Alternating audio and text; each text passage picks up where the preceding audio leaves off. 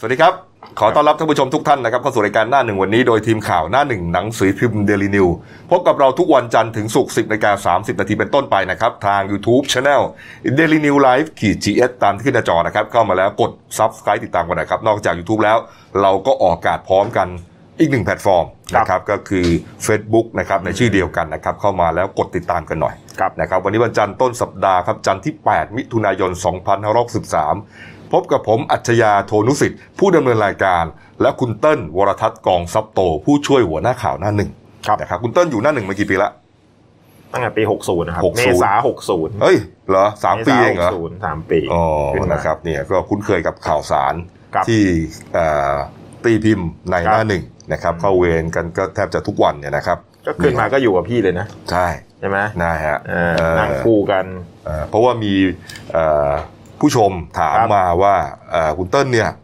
เอ่อแต่ก่อนเคยเห็นเคยเห็นว่าเป็นนักข่าวอาชญากรรม ใช่ ตอนนี้มาอยู่หน้าหนึ่งแล้ว ครับ อืมนี่ครับอ้าว อืม มาดูเรื่องข่าวสารบ้านเมืองหน่อยนะครับ ครับ ก็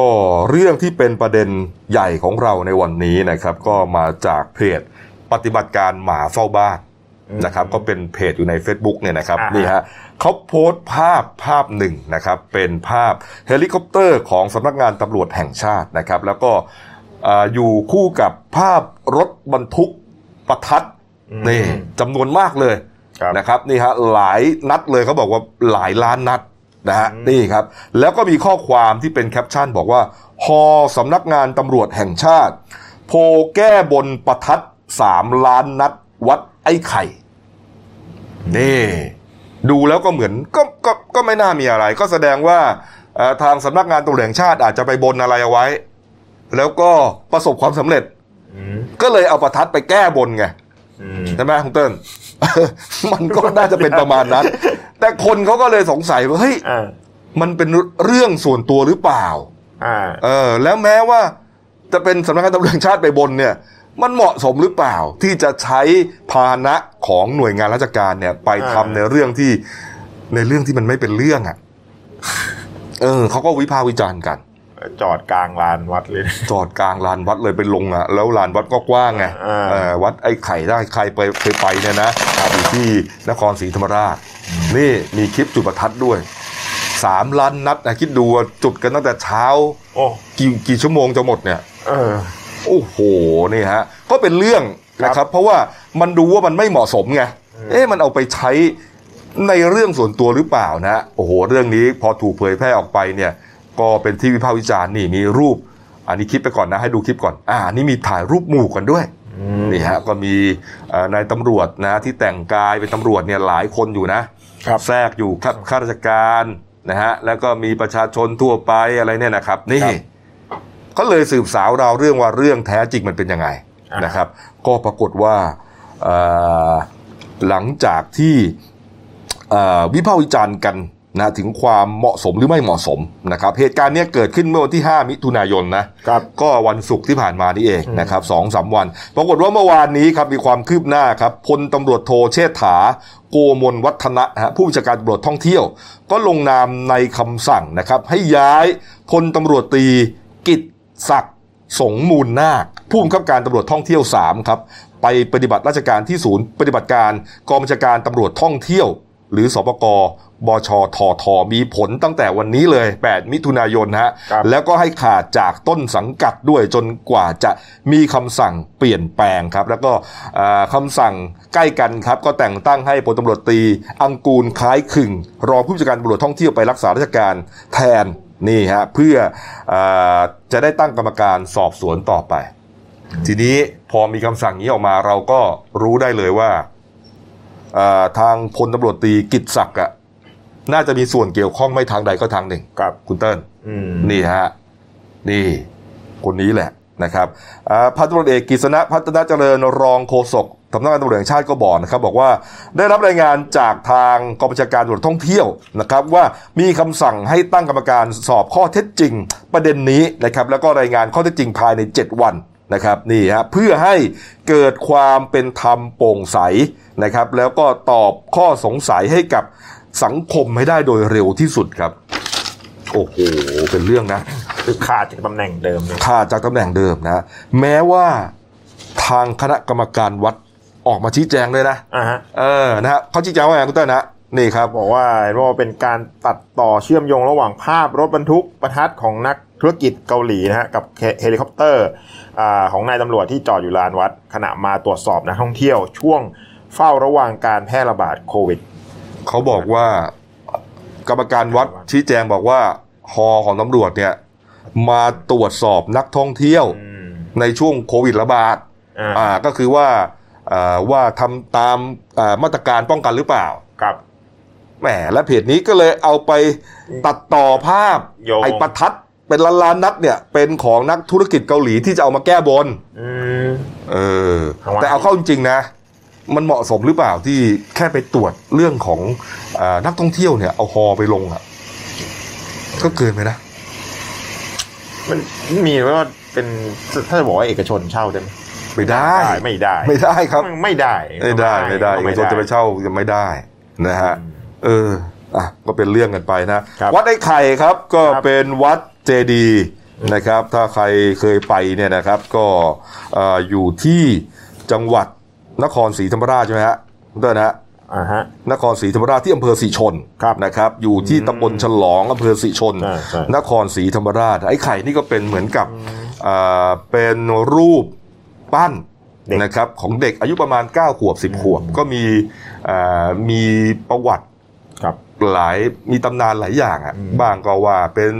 อ่าเด็กที่ตายแถวนั้น อ่าฮะ บางก็ว่าเป็นเด็กวัดที่ตามหลวงปู่ทวดมาอะไรก็ว่ากันไป แต่ว่าก็มีความศักดิ์สิทธิ์ของเขาอะนะความเชื่อ ครับ เออแล้วก็บนอะไรก็จะได้ไงเขาเขามีคำว่าขอได้ไหวรับ ส่วนใหญ่ก็จะโชคลาภค้าขายพวกนี้นะ อืม เออไปบนแล้วก็มักจะได้ พอได้ก็ไปจุดประทัด เหมือนกับไปให้เด็กเล่นอ่ะเออของบนของของของแก้บนก็พวกน้ำหวาน ลูกปั้นไก่ชนอะไรพวกนี้นะโด่งดัง วัตถุมงคลก็แพงด้วย เออเห็น อืมนี่ฮะ โพสต์กันบางคน นี่ โพสต์กันว่าไป แต่ไอ้ไข่ก็ช่วยอ่าทางพลตุรวจตรีกิจศักดิ์ไม่ได้ ครับ นะถูกย้ายไปก่อนนะครับ อืม อ้าวรอตามเรื่องนี้กันต่อไปกันแล้วกันครับ มาดูเรื่องโควิด -19 กันบ้างนะครับนี่ฮะเห็นว่าวันนี้นะทางทางที่ประชุมสบคนะครับอาจจะชุดเล็กเนี่ยนะครับอ่าก็มีทางคุณหมอนะฮะคุณหมอเอ่ออะไรอ่ะคุณหมออะไรนะผมทวีสิน ครับ คุณหมอทวีสิน อ่า ใช่ไหมวิษณุโยธิน อ่าโฆใช่ษกสบคเนี่ยนะครับเขาจะร่วมประชุมด้วย อ่า แล้วก็อาจจะหาดีกันว่าอาจจะลดวันแถลงข่าวลงเอ่อก็อันเนื่องมาจากว่าอ่าสถานการณ์ของโควิดเนี่ยเริ่มที่จะคลี่คลาย อืม นะยอดติดเชื้อก็น้อยลง คน ครับ สองคน แม้จะเจ็ดแปดคน แต่ก็ไม่ได้อยู่ในสังคมของประเทศไทย ใช่ ก็ส่วนใหญ่ก็ทั้งหมดอะไม่ส่วนใหญ่ อ่าฮะ ทั้งหมดก็กลับมาจากต่างประเทศทั้งนั้นนะครับ อาจจะลดวันแถลงข่าวลง จากปกติแถลงทุกวัน ครับ นะครับจันทร์ถึงศุกร์ก็อ่าให้คุณหมอทุยศิลป์ อืม นะครับ ส่วนเสาร์อาทิตย์ก็คุณหมอบุ๋มก็มาแถลงแทน ครับ ก็อาจจะเหลือแค่จันทร์พุธศุกร์หรือเปล่า เสาร์อาทิตย์ไม่แถลง หรือยังไง อืม นะอันนี้ก็ต้องรอดูแต่แต่ในใจผมนะ ผมคิดว่าควรจะแถลง ควรจะมีข่าวทุกวัน อาจจะแถลงแค่จันทร์พุธศุกร์ก็ได้ แต่อังคารพฤหัสและเสาร์อาทิตย์เนี่ยก็เป็นเหมือนใบแจกก็ได้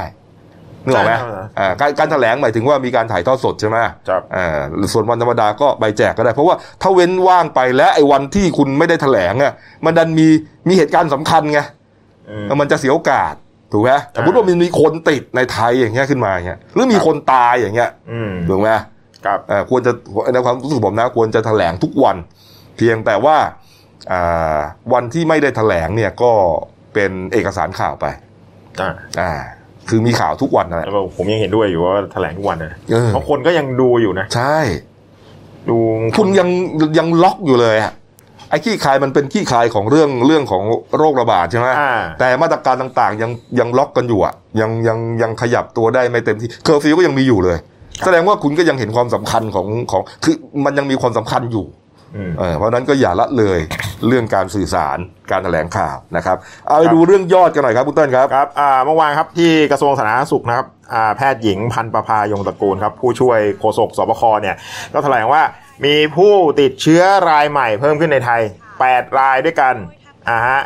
อ่าแปดรายนี้เป็นผู้ที่กลับมาจากต่างประเทศ ทั้งหมดเลยนะครับอ่าโดยอ่าประเทศแรกที่สหรัฐอาหรับอิมิเรตส์5ราย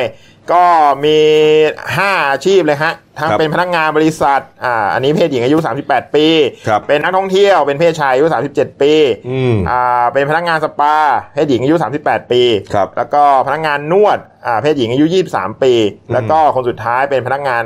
อ่าขายอาหารอายุ 24 ปี ทั้งหมดเดินทางกลับมาถึงประเทศไทยเมื่อวันที่ 2 มิถุนาที่ผ่านมานะครับอ่าแล้วทุกคนก็เคยตรวจรับอ่าตรวจรับการตรวจหาเชื้อที่ประเทศ UAE ไปแล้ว ครับ แต่ปรากฏไม่ไม่พบเชื้ออ ม มาถึงไทยตรวจอีกครั้ง ทุกคนมีติดเชื้อหมดแล้วก็ แต่ไม่มีอาการก็สู่ถูกส่งเข้ารักษาตัวในโรงพยาบาลในกรุงเทพนะฮะ ครับ กลุ่มที่2อ่าเป็นผู้ที่กลับมาจากคูเวตสองราย เป็นผู้ชายทั้งสองคนครับ อายุ 46 ปีกับ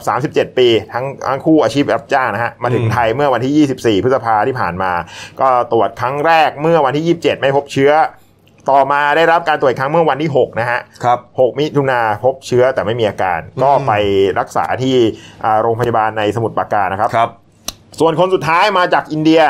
เป็นผู้ชายอายุ 52 ปีอ่าถึงไทยเมื่อวันที่ 5 มิถุนาที่ผ่านมาครับ คนนี้ตัวถูกตรวจพบที่จุดคัดกรองที่สนามบินเลย อืม ก็มีไข้แล้วก็อ่าไอถูกส่งตัวไปรักษาในโรงพยาบาลที่จังหวัดสมุทรปราการเหมือนกัน ทำให้ยอดติดเชื้อตอนนี้ครับ อยู่ที่ 3,112 คนนะครับ ในไทย เมื่อวานนี้ไม่มีผู้เสียชีวิตครับอ่ายังอยู่ที่คงเดิมที่ 58 ราย แล้วก็รักษาหายกลับบ้านเพิ่มอีกหนึ่งคนทำให้ยอดอยู่ที่ตอนนี้นะครับอ่าที่กลับบ้านแล้วอยู่ที่ 2,972 คน เหลือที่ยังรักษาอยู่ในโรงพยาบาล 82 คนด้วยกัน อืม ไม่ถึงร้อย ไม่ถึงร้อยมานานแล้ว ครับ นะครับ อืม เคยลงไปถึง 60 กว่าด้วย 50 เพียงแต่ว่าหลังๆเนี่ยเอ่อติดเชื้อกัน 8 คน คือกลับมาจากต่างประเทศวันหลายร้อยคน อ่า ก็ต้องมีติดเชื้อ ครับ นะครับ แต่ว่ารักษาหายก็น้อยหน่อย มันก็เลยเหมือนยอด คนที่ยังนอนอยู่ในโรงพยาบาลเนี่ยมันเยอะขึ้น ครับ ช่วงสุดสัปดาห์ที่ผ่านมานะหมอบุ๋มบอกว่าฟังนะครับ แม้ว่าจะงานยุ่งนะ พักไปก็งานยุ่ง ผมก็ฟังว่าคุณหมอบุ๋มแถลงอะไร คือเหมือนกับว่าเรื่องโควิดในประเทศเนี่ยมันเริ่มเบาบาง ครับ เขาก็จะเอาเอ่อสาระข่าวสารนะครับของต่างประเทศเนี่ยมาเล่าให้ฟัง อืม อ่าต่างประเทศเขาล็อกกันยังไง อืม เขาเอ่อมีมาตรการอย่างไรเพิ่มเติม ครับ นะเขามีประเด็นอื่นๆอะไรอย่างไรนะหมอบุ๋มพูดตอนหนึ่งถึงองค์การอนามัยโลก ครับ ผมฟังดูแล้วผมก็ขำอะ องค์การอนามัยโลกบอกว่า สรุปแล้ว ครับ ยืนยันแล้วว่ายอมรับแล้วว่า หน้ากากอนามัยสามารถช่วยป้องกันโรคนี้ได้จริงๆ นี่ โอ้เมื่อวานนี่เองอะ นี่ผ่านมากี่เดือนแล้วเนี่ย ฮะ ตั้งนี่จะครึ่งปีเลยนะเพิ่งเพิ่งเพิ่งมาพูดเหรอเรื่ององค์การอนามัยโลกเนี่ย คนตายไปทั้งโลกนี้ เออ ฮะสี่แสนกว่าแล้วติดไปเจ็ดล้านแล้วเพิ่งจะตื่น โอ้โห คนเขาเอาไปล้อเลียนในโซเชียลกระจายเลย บอกโอ้ย ผมซักหน้ากากผ้าเนี่ยจนจะเปลี่ยนอีกชุดหนึ่งแล้วครับ เพิ่งรู้เหร อ เออ ดูมันทำงานอะไรกันอะตลกมากเลยนะ เพิ่งเพิ่งจะยอมรับนะว่าว่าหน้ากากอนามัยเนี่ย ป้องกันโรคนี้ได้ องค์การอนามัยโลกฮะนี่ โอ้โห ช้ามาก ครับ เออ นะครับ เอามาดูที่ไทยหน่อยนะครับ นี่ประเด็นอีกเรื่องหนึ่งนะครับ วัดพระแก้วครับ วัดพระศรีรัตนศาสดารามครับ ครับ แล้วก็เอ่อศาลาหลักเมืองศาลหลักเมืองกรุงเทพมหานครนะครับ ครับ ก็เมื่อวานนี้นะครับ เปิดให้ประชาชนนะฮะแล้วก็นักท่องเที่ยว ทั้งชาวไทยและชาวต่างประเทศต่างประเทศเนี่ยฮะเข้าไปสักการะครั้งแรก หลังจากงดให้ชมมากว่า 2 เดือนฮะโอ้โหก็มีเอ่อประชาชนฮะทั้งไทยเทศเนี่ยเข้าไป เยี่ยมชมไปสักการะนะฮะอ่ากันอย่างเนืองแน่นเลยนะแต่ว่าก็แน่นอนครับก็ต้องมีมาตรการป้องกันตามอ่าตามที่ภาครัฐกำหนด ครับ นะครับ นี่นี่ฮะ อืม วัดพระแก้ว ครับ พระพุทธมหามณีรัตนปฏิมากรนะครับ สวยงามมากนี่นี่ครับ ก็เปิดเข้าแล้วนะครับก็8โมงครึ่งถึงบ่าย3โมงครึ่งนะครับ ส่วนศาลหลักเมืองก็8โมงครึ่งถึง4โมงครึ่งตอนเย็นครับไปกันได้นะครับ ครับ นี่คุณต้นมีอะไรเพิ่มเติมฮะ เออเห็นเมื่อวานเมื่อวานนี้นะครับอ่าทางอ่าศาสตราจารย์นายแพทย์เกียรติรักษ์รุ่งธรรมนะครับ อ่าผู้อำนวยการพัฒนาวัคซีนโควิด -19 คณะแพทยศาสตร์จุฬานะครับ ครับ อ่าก็เปิดเผยถึงความคืบหน้าในการพัฒนาวัคซีนป้องกันโรคโควิด -19 เนี่ยอ่าชนิด mRNA นะฮะ ครับ ก็ฉีดทดลองในลิงไปแล้วตั้งแต่เมื่อวันที่ 23 พฤษภาที่ผ่านมา อืม อ่าในลิง 13 ตัวปริมาณโดสเนี่ยแตกต่างกัน แบ่งออกไป 2 กลุ่มนะฮะกลุ่มละ 5 ตัวแล้วอีก 3 ตัวเนี่ยก็อ่าอ่าแบ่งฉีดไม่เท่ากัน ครับ แล้วก็อีกตอนเนี้ยเก็บเลือดอ่าครบเวลาเก็บเก็บเลือดมาตรวจแล้ว อืม ประมาณหนึ่งสัปดาห์ ก็จะผลจะค่อยๆ ทยอยออกมา อืม เขาบอกว่าถ้าอ่ายังกระตุ้นกระตุ้นไม่ดีๆเนี่ยอาจจะต้องรออีก 4 สัปดาห์ค่อยเก็บเลือดมาตรวจใหม่ แต่ถ้าได้ผลดีเนี่ยก็จะเลือกวัคซีนส่งไปยังอ่าโรงงานที่ผลิตเอาไว้ประมาณ 10,000 โดสตามแผนประมาณตุลานี้ อืม ก็จะนำมาทดสอบในคนต่อไปแบ่งเป็นเฟส คือหลักการของการทดลองก็คือว่าใช้ในอัตราปริมาณที่ต่างกัน อ่า ใช่ไหมฮะมีลิงหลายตัวใช่ไหมกี่ตัวนะ สิบสาม สิบ ตัว สามตัวอ่าตัวหนึ่งก็อาจจะใช้อ่าเท่านี้นะ อ่า อ่ามากขึ้นไปหน่อยมากขึ้นไปหน่อย แล้วก็ดูผลลัพธ์ว่าอ่าโดสขนาดไหนเนี่ยใช้ได้ดีที่สุดเพราะมันไม่ได้หมายความว่ายิ่งเยอะยิ่งดีถูกไหมฮะ ใช่ หรือน้อยไปก็ไม่ดี อ่า หรือหรือตรงกลางอาจจะไม่ดีก็ได้ อะไรก็แล้วแต่ ครับ นะครับมันก็จะต้องมีอัตราส่วนที่เหมาะสมเพราะฉะนั้นเขาก็จะทดลองกันยาวแต่ว่าเป็นการทดลองที่ที่เรียกว่าใช้เวลารวดเร็วพอสมควรนะ ครับ เอ่อช่วงเกิดเหตุเนี่ยก็ไม่กี่เดือนนะ ตอนนี้ก็เรียกว่าคิดค้นได้แล้วนะแล้วก็อยู่ในช่วงที่ทดลองข้ามจากหนูไปแล้ว อ่าฮะ นะแล้วก็เป็นลิง ครับ เดี๋ยวลิงเสร็จก็จะต้องไปฉีดที่คน อ่า เออพอคนได้ปุ๊บทีนี้ก็ประกาศเลยว่าวัคซีนของไทยใช้ได้แล้ว ทีนี้ไม่ต้องกลัวแล้วเออ เดี๋ยวต้ น้ออง ง รอ ๆหนูๆไม่ต้องกลัวแล้วเพียงแต่เจ็บแขนหน่อยกันนั่นเองเดี๋ยวฮะ ครับ เออ นะฮะ เออ เราก็ให้กำลังใจนะ ครับ ทีมแพทย์พยาบาลก็ช่วยรักษาผู้ป่วยไป แต่ทีมเอ่อนักวิทยาศาสตร์ นักทดลองคุณหมอต่างๆ ก็พัฒนาวัคซีนกันไป ครับ นะครับ นี่ ไปดูบางแสนนิดนึงนะ ปิดท้ายฮะ อืม บางแสนครับก็เป็นชายทะเลที่สวยงามแล้วก็ เอาว่าอยู่ใกล้กรุงเทพมากที่สุดก็แล้วกันนะ คนส่วนใหญ่ถ้าคิดอะไรไม่ออกก็ไปบางแสนอ่ะ ไปทีไรนี่โอ้โห คุณถึงถึงหาดไหมโอ้โห ผมยังอยู่บนถนนผมก็มองไปแล้วก็ เออรถมันติด โอ้โหสุด คนเยอะนะครับ แล้วยิ่งช่วงนี้เนี่ย ครับ เอ่อปิดมานานไงพอ อ่า ปิดมานานก็เหมือนสวยไง ๆ อ่า อ่าเพราะว่า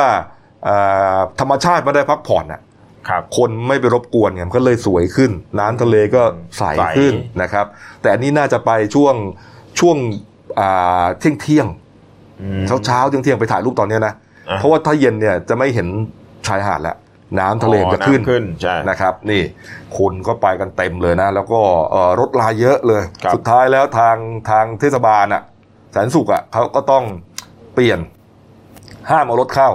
อืม ให้ไปจอดที่เอ่อบางแสนสายสอง อืม แล้วก็เดินเข้าไป เออเมื่อวานเนี้ก็ต้อง อืม เพราะว่าเสาร์อาทิตย์เนี่ยส่วนใหญ่คนจะเยอะอยู่แล้ว เยอะมากครับเสาร์อาทิตย์ เออ ผ่าน คือก็แนะนำไงใครอยากไปพาลูกไปเที่ยวนะ ครับ เพราะลูกๆ เด็กๆเนี่ยยังยังปิดเทอมกันอยู่เนี่ยนะครับ ก็แนะนำว่าให้ลางานไป แล้วก็ไปวันธรรมดา เออ จะได้เบาบางหน่อย เออ ไม่ต้องไปแย่งกันนะค ครั รับ บ นี่ เอามาดูยอดหน่อยครับ ครับ ยอดผู้ติดเชื้อทั้งโลกนะมีอันดับขยับพอสมควรนะครับ เราเอ่อเปรียบเทียบนะครับสองสองเอ่อสองสองชาร์ตนะครับชาร์ตนี้ก็ชาร์ตทางขวามือก็จะเป็นของวันศุกร์นะครับ อืม ทางซ้ายมือเป็นของวันนี้นะครับนี่ ครับ เอ่ออันดับหนึ่งก็ยังไม่เปลี่ยนแปลงนะครับสหรัฐอเมริกานะครับติดล้านแปดนะครับวันศุกร์วันนี้ติดไปล้านเก้านะฮะตายเพิ่มมาประมาณ 2,000 คนนะตอนนี้ไปอยู่ที่ 1 1 0 0 0 0 คนนะครับ แต่อันดับที่เปลี่ยนแปลงก็คือว่าอินเดียครับ เมื่อวันศุกร์เนี่ยอินเดียยังอยู่ที่อันดับ 6 นะฮะ อืม อันดับ 7 ขออภัยฮะ ครับ ทางชาร์ตขวานะฮะอันดับ 7 นะครับ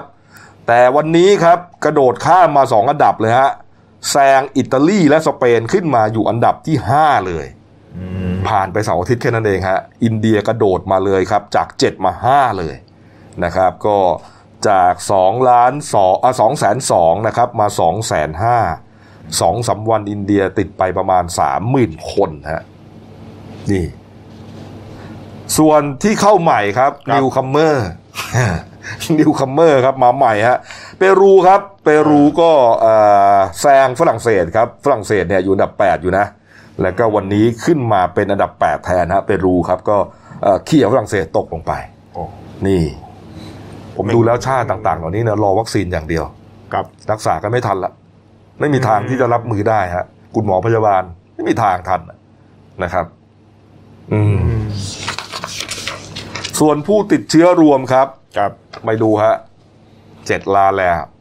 นะครับ วันศุกร์ยังหกแสนหกหกล้านหกอยู่นะฮะ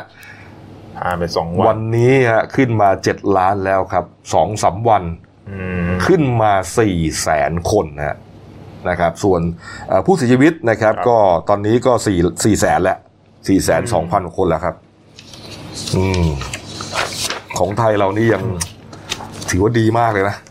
โอ้โห ตาย 58 แล้วก็ติดเชื้อประมาณ ครับ 3,001ใช่ไหมขึ้นมา 3,001แล้วนะครับ อ้าว มาดูอีกเรื่องหนึ่งนะครับ นี่ฮะ เรื่องนี้เหตุเกิดเมื่อคืนนี้ครับ ช่วงค่ำๆฮะเอ่อตำรวจที่สพสัตหีบนะครับ ครับ ที่บางสะเลนะฮะจังหวัดชลบุรีเขารับแจ้งว่า เอ๊ะมันมีชายมันมีกลุ่มคนไปเหมือนกับไปเที่ยวที่บ้านพักตากอากาศ ครับ อ่าแห่งหนึ่งก็แล้วกันนะครับ ที่บางสะเลเนี่ย แต่ว่ามีเหมือนกับตัดผมเกรียนๆสั้น อืม ๆเออเอ๊ะเหมือนทหารหรือว่าเหมือนพระหรือยังไง แต่ว่าก็ไม่ได้ไม่ได้ใส่เครื่องแบบอะไรทั้งสิ้นนะ อ่า ก็เหมือนคนไปเที่ยว ก็เลยแจ้งให้ตำรวจเนี่ยไปตรวจสอบอะ ครับก็ไปถึงนะฮะบ้านพักตากอากาศเนี่ยอยู่ริมชายหาดบางสะเลครับอาตำบลบางสะเลอำเภอสัตหีบ จังหวัดชนบุรีนะครับ ไปถึงเนี่ยก็พบชายหญิงวัยรุ่นนะฮะรวม 21 คนด้วยกันกระจายกระจายกันตัวกันตามบ้านเลยกำลังเล่นน้ำดูทีวีก็ แล้วก็พบอย่างที่พี่กบว่าคนผมสั้นเกรียร์เนี่ยที่ที่สังเกตนะฮะอ่าจะตัดสกินเหมือนสกินเฮดนิด คือ นึง คือก็ไม่ถึงเกรียนเกรียนมาก อ่ อ่าแต่มันเหมือนมีเริ่มมีผมขึ้นมาแล้ว อ่า อ่า หกคนกำลังตั้งวงสังสรรค์บนโต๊ะนะครับ มีดื่มสุรากับแก้มอยู่ข้างสระว่ายน้ำ อืม ทั้งหมดเนี่ยปฏิเสธบอกไม่ได้เป็นพระสงฆ์เคยเป็นเคยเป็นอดีตพระลูกวัดแห่งหนึ่งในจังหวัดเชียงราย พากันลาสิกขามาได้ประมาณหนึ่งเดือนแล้ว บอกว่าเคยเคยเป็นพระนั่นแหละ อ่าเคยเป็นพระ แต่ มา ศึกมาแล้ว ศึกมาแล้วประมาณเดือนหนึ่ง เออ ยต้องไปนิมนต์พระครูปิยกิจวิบูลย์นะครับหรืออาจารย์แก้วเจ้าคณะตำบลนาจอมเทียนเนี่ยมาร่วมช่วยกันสอบปากคำทั้งหมด นานกว่าหนึ่งชั่วโมงเลยจนสุดท้ายนายธนชัยนันทวิชัยเนี่ยอายุ 36 ปี ยอมรับสารภาพว่าเป็นพระจริง อืม ส่วนอีก 5 คนน่ะที่เมื่อกี้บอกมี 6 คนนะ ครับ เป็นสามเณรชาวไทยใหญ่อายุระหว่าง 16 ถึง 19 ปี อืม ก็ชักชวนมาเที่ยวด้วยกันนะมาถึงสัตหีบตั้งแต่วันที่ 6 มิถุนายนที่ผ่านมาก็สละผ้าเหลืองกันเองเปลี่ยนเป็นชุดธรรมดาเนี่ยแล้วก็เอ่อทั้งทั้งทางเจ้าหน้าที่เนี่ยก็นาเอ่อแจ้งไปทางเจ้าคณะจังหวัดเชียงราย แล้วก็ทำคันศึกให้ขาดจากความเป็นพระสงฆ์ทันที ครับ ทางพันตำรวจเอกปัญญาดำเล็กนะฮะอ่าผู้กำกับการสพสัตหีบเนี่ยบอกด้วยว่า หลังจากเค้นความจริงอยู่นานเป็นชั่วโมงเนี่ยอ่าถึงยอมเปิดเผยตัวว่าเป็นเป็นพระแล้วก็เนรนะส่วนทรงผมเนี่ยที่ยาวเนี่ยที่บอกว่ามีผมขึ้นหน่อยๆพวกนี้ตั้งใจนะ ไม่ยอมโกนเลยนะ อืม เขาเตรียมใจมาแล้วว่าว่าจะต้องมาเที่ยว อ๋อนัดกันนัดกัน นัดกันไม่โกน เดี๋ยวโควิดซาเดี๋ยวเดี๋ยวไปเที่ยวบางสะเลกันหน่อย อืม เออ นี่ฮะ แต่ทีนี้ถ้าจะไปแบบว่าโกนมาปกติเนี่ย เดี๋ยวคนจะรู้ไง อ่า เออเพราะฉะนั้นเดือนนั้นทั้งเดือนไม่โกน เขาทำได้ไหมผมไม่รู้นะ เอาจริง ๆ จริง ๆ ก็ไม่ได้ ก็ต้องมี เขาถึงเรียกวันโกนไง เขามี วันโกนจะมาก่อนวันพระ อ่า อ่าวันโกนคือทำไมเรียกวันโกน อ่า ก็ต้องโกน ผมโกนขนเนี่ยให้เรียบร้อย เพราะว่าอีกวันรุ่งขึ้นจะเป็นวันพระ อ๋อ เออวันพระวันโกนถึงมาก่อนวันพระ อ่า ใช่ไหมฮะเออจริงๆเขาก็ต้องโกนแต่ว่าเขาไม่โกนเนี่ยเพราะนัดกันไง อืม นัดกันจะมาตากอากาศไงใช่ไหมล่ะก็รวมกลุ่มกันได้แล้วโควิดซาเดี๋ยวต้องไปกันหน่อยนะพวกเรา ไม่ได้ตั้งใจรวม ทำไม นัดกันเลย นัดกันไม่โกนเนี่ย ใช่ดิ ก็นัดกันไม่โกนด้วยแล้วก็นัดกันมาเที่ยวด้วยไง เออแล้วไม่แล้ว เออ ที่วัดเขาไม่นั่นกันเหรอโอ้ไม่ไม่ไม่ว่าทำไมอ่ะทำไมพระไม่โกนหัวอะไรอย่างเงี้ยอันนี้ผมไม่ทราบผมผมผมเป็นมุสลิมไงก็เลยต้องถาม ก็ พี่ ก็ ก่อน อาจจะอาจจะไม่บอกไงเออ เออ อาจจะไม่บอกว่าจะมาเที่ยวกัน อาจจะบอกว่าไปทุดง ค์ มันจะเกี่ยวไหมเนี่ย เออเนี่ย เออ ก็จริงๆเนี่ยเขาบอกว่าไม่ได้มีความผิดนะเพราะว่ามาเที่ยวเนี่ยไม่ได้มีความผิดอะไรแต่ว่า เออ เรื่องของทางสงฆ์เนี่ยมันก็ไม่เหมาะสมไง ก็ต้อง ก็เลยถูกจับศึกไป ครับ นะครับจริงๆ ถ้าศึกมาแล้วมาเที่ยวก็ไม่น่าจะเป็นไรนะ เออ นี่ แล้วก็ไปบวชใหม่ อืม อืมนี่ฮะอ้าวเอาละครับ มาอีกเรื่องฮะ ครับ ปรับอารมณ์กันนิดหนึ่งฮะ อืม เรื่องนี้เนี่ย เป็นข่าวที่ผมเห็นที่แรกเนี่ยก็สลดใจมากนะครับเหตุเกิดเมื่อค่ำของวันศุกร์ที่ผ่านมา รายการเราหยุดไปสองวันเสาร์อาทิตย์ก็เลยไม่ได้มาเล่า ครับ แม้ว่ามันจะผ่านไปแล้วเนี่ยนะครับ แต่ก็ขออนุญาตเอามาเล่านะฮะไว้เป็นอุทาหรณ์นะครับนี่ฮะเป็นเรื่องของน้องตีตีนะครับเป็นเด็กชายอายุ7ขวบนะครับเรียนอยู่ชั้นปหนึ่ง เป็นชาวจังหวัดอุดรธานีครับ น้องตีตีเนี่ยเอ่อเป็นเด็กเรียนเก่ง อืม นะฮะเป็นเด็กร่าเริงเรียนเก่งกิจกรรมก็ดีนะครับ เรียกว่าเป็นคล้ายๆจะเป็นเหมือนเป็นผู้นำของเพื่อนๆด้วย ครับ ได้ไปชักธงชาติขึ้นสู่ยอดเสานะครับอะไรพวกเนี้ย อืม นะเออแล้วก็เล่นเป็นคนเล่นกิจกรรมนะชอบเล่นโรลเลอร์เบลดนะฮะ ครับ แต่มันเกิดเหตุขึ้นฮะเรื่องของเรื่องก็คือว่าตำรวจที่